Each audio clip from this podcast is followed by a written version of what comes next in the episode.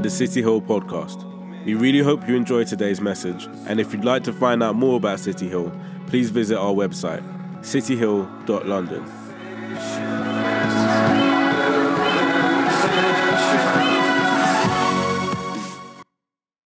So we're going to be into week three of our series one. We're going through Mark's Gospel and we're going through bit by bit by bit. And some of the weeks are really, really fast paced. The first week we had was fast paced. We did five verses. That sounds pretty slow paced, but last week we did one verse.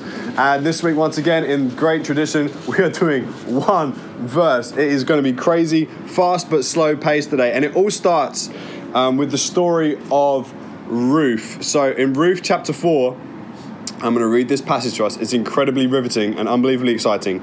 Now, Boaz had gone up to the gate and sat down there, and behold, the Redeemer of whom Boaz had spoken came by. So Boaz said, Turn aside, friend, sit down here. And As he turned aside, sat down. This is like a kind of business, legal kind of affair they're going through here, and romance on the side.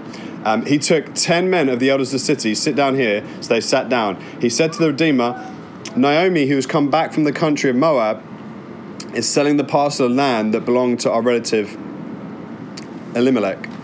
So I thought I would tell you of it and say, Buy it in the presence of those sitting here and in the presence of the elders of my people. If you redeem it, redeem it.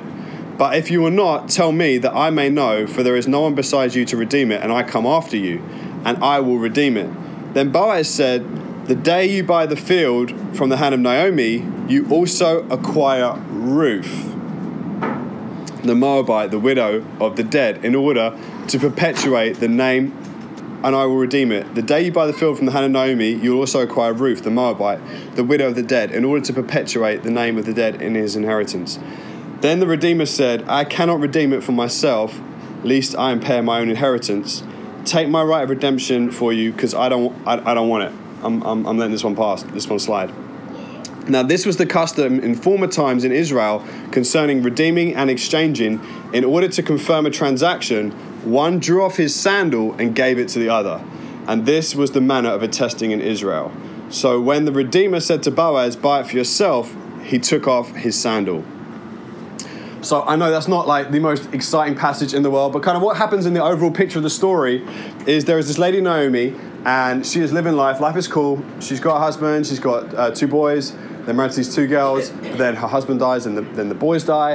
And then she turns around to the girls, "I've got nothing left for you," um, because in their culture, like he says in that kind of passage, is everything is about keeping the family line going. Even after you're dead, you keep your name going. Like you're. You, like if the guy would die, then a brother would step in and he would he would take on responsibility, and the first child he had with that woman would then take the dead brother's name. It would be all about keeping their name, keeping it going, keeping his line. So that son would be attributed to him, even though it came through the brother. And so a lot of guys in the Old Testament, they, they, they didn't really feel this. They didn't want to perpetuate their brother's line. They were more about their own line. And so people would duck it. So this guy is the next in line to be redeemer because there are no sons.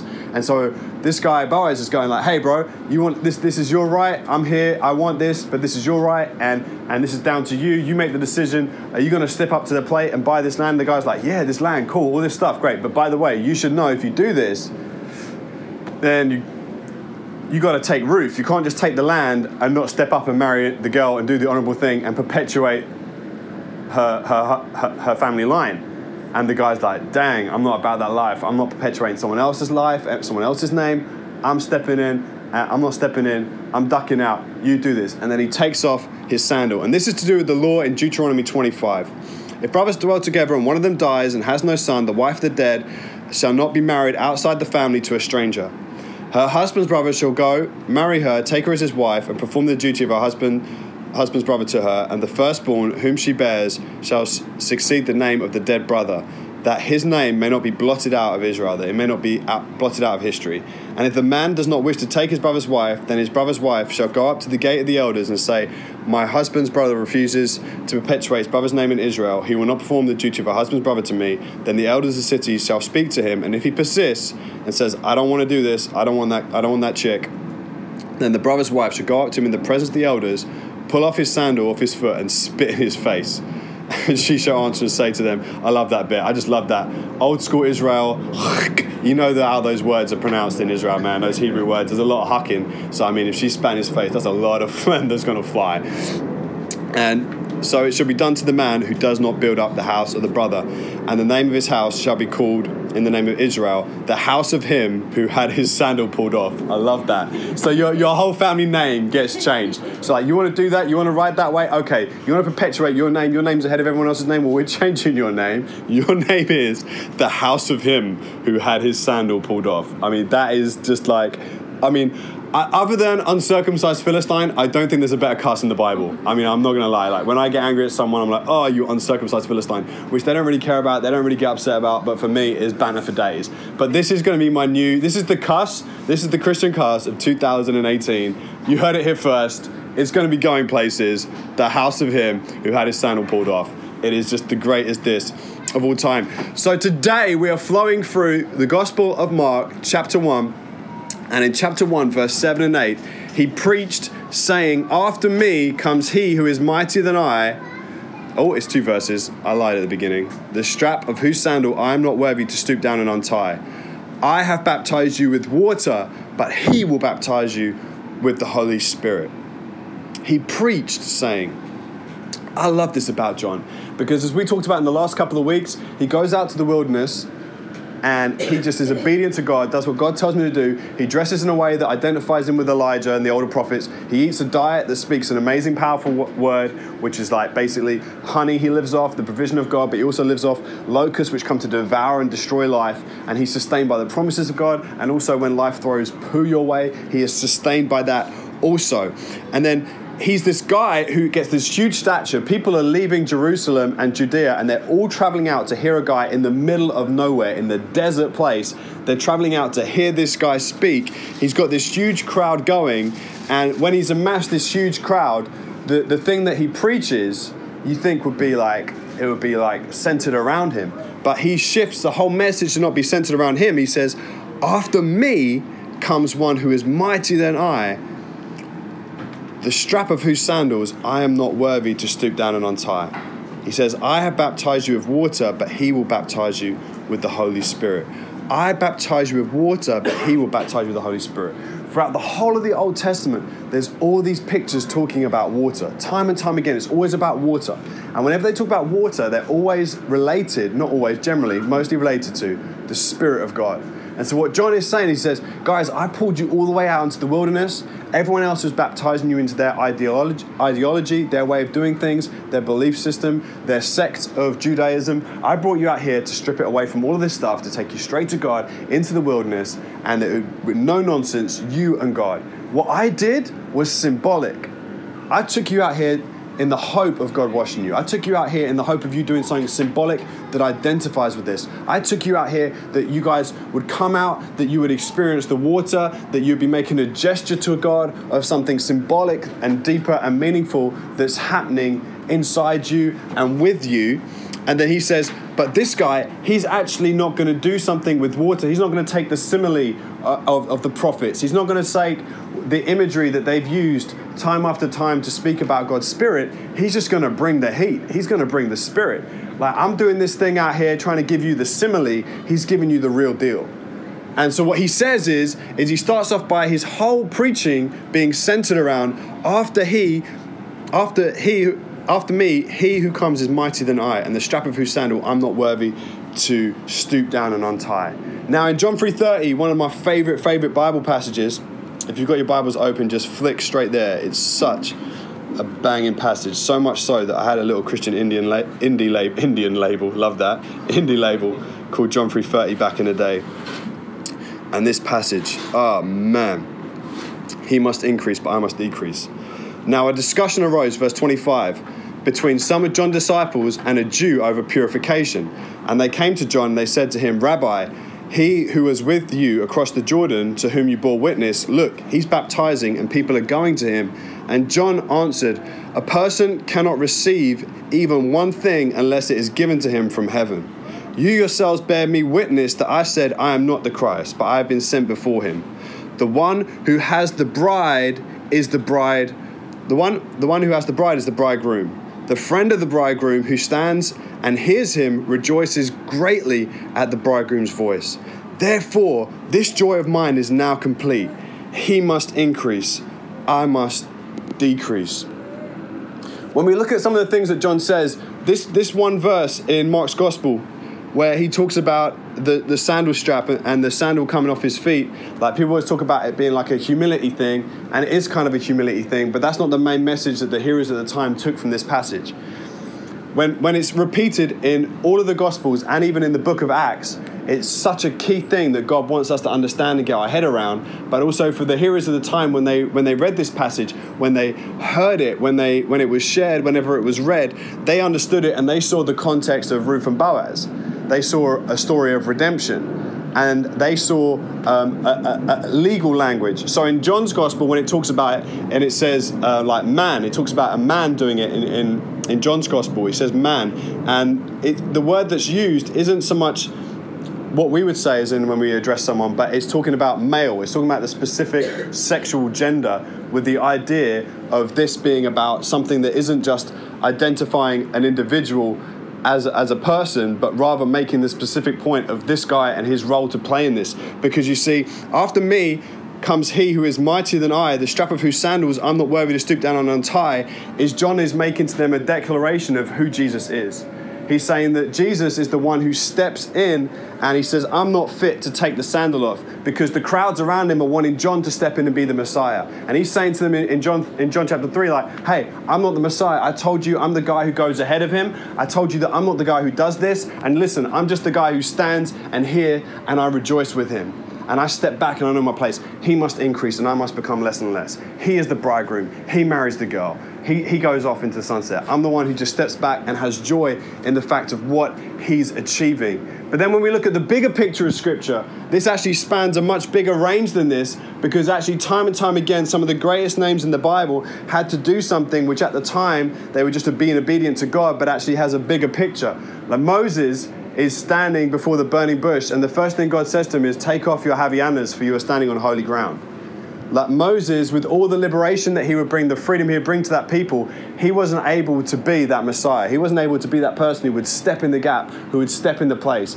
He wasn't able to fulfill that role. And then Joshua, his successor, the same thing again. God is calling him, and the people are looking to him and, and seeing him as this, but God is telling him to remove his Havaianas, that you don't step into this place. This isn't the role that you take. I think the thing for me that I love about this passage and what it highlights to me and what I get out of it is not just so much um, humility in the sense of how you and I talk about humility. The idea that people talk about humility with in the Christian faith today is often like a self-loathing kind of thing. It's a thing that kind of puts you down. It's a thing that kind of breaks you down. But actually, it's understanding your real true position in this. John the Baptist had humility because he had absolute clarity about his position in relation to Christ. He knew that he was just he was just here to hear and be filled with joy about what was happening. That he could see and observe who Jesus was and what he was going to do. That he was under no illusions of grandeur. He was no illusions of him being more than the sum of his parts. And it's when we stand in correct place to God, everything else around us flows. So often I've been in kind of meetings and in different environments where I guess people have tried to be more than John the Baptist. John the Baptist was like, what I'm doing today is symbolic. But Jesus, He's the one who washes you. He's the one who's going to cleanse you with the Holy Spirit. I'm here doing the, the symbolic purification, the symbolic washing that we step forward and we acknowledge our sin, we acknowledge our part, and we hope that as we do this symbolic act, that God is going to intervene in his part. But John says Jesus is the one, he comes and he washes and he cleanses us. The reason we come every single Sunday, the reason we are massed together every Sunday, is the acknowledgement of who we are, the acknowledgement that we couldn't remove the sandal, we couldn't step in his place. I remember hearing Kenneth Copeland, who um, like is such an exciting communicator to listen to, but just says some of the wackest stuff I've ever heard in my entire life. I literally remember watching him preach one time where he t- turned around to a congregation and said, um, "You know, one day I was thinking and I was like praying and I was talking to God, and, and God said to me." Yeah, you know, Kenneth, you could have died on the cross for the sins of the world. You could have stepped in his place. You could have done what Jesus done. Sure, you could. And I remember watching that, and I was just like, man, this guy's not even on cocaine. I, I, have no idea what he's doing, talking stuff like that without being on the cocaine. I have no idea what is going on here. But he actually said that statement. But when the crowds were hyping John up, because that guy's gassed, he's got this huge church, feeling the hype of how big he is, gassed, gone to his head, says something stupid like that. You got John the Baptist, whole cities and towns are moving out to the wilderness to hear someone speak in the middle of nowhere who dresses like a weirdo and eats disgusting stuff, and they're coming to hear you. You are the main event of the evening, and his his attitude in all of this is totally different. He has complete, undivided clarity in who he is, and he's just willing to fade into the background and step back.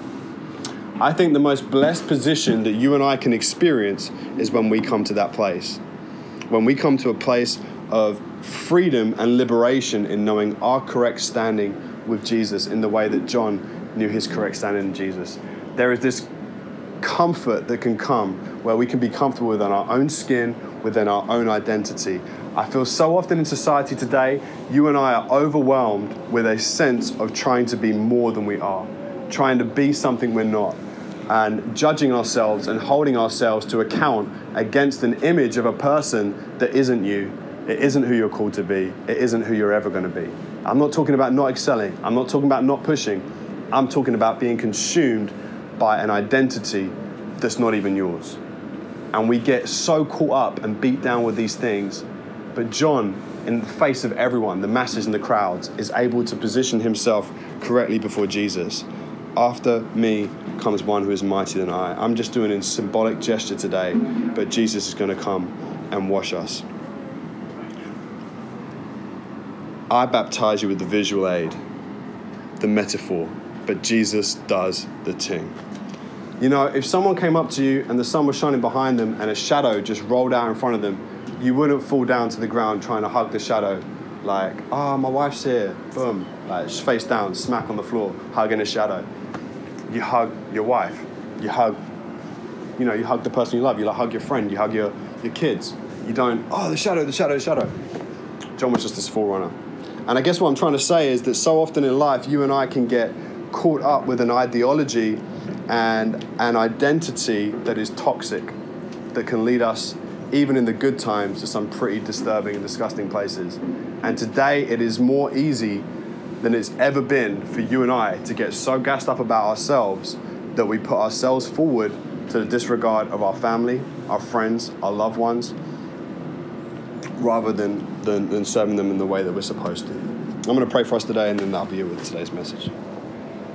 Father, I thank you that John was someone who knew with absolute clarity who he was called to be. He knew exactly who he was, and he knew exactly who you are. So often in life, God, we're trying to take off slippers that don't fit for us, trying to wear shoes that are too big for us, trying to live in an identity that's not even ours, holding ourselves to account to someone that isn't even who we're supposed to be, and pressing and pushing for things that aren't destined for us. Father God, I pray that you would reveal to us and guide us by the Spirit of God, which Jesus washes us with, that we would be cleansed and understand our identity and the path and the calling that we have upon our lives. Not because of what someone else is doing, not because of who someone else is, but who we want to be, who we are supposed to be, who you are shaping us to be. Lord, that we would just step up into all that you have for us so much in society, its view of men has so much negativity around it. I pray that we would be men of integrity and of honor. I pray that we would be men that pursue the wider good and not just that of our own. I pray we will be people that hold fast to your word and that love you and that hold you in correct position, that we may also, therefore, be in correct position. In Jesus' name, amen. Really hope you enjoyed today's message. And if you'd like to find out more about City Hill, please visit our website, cityhill.london.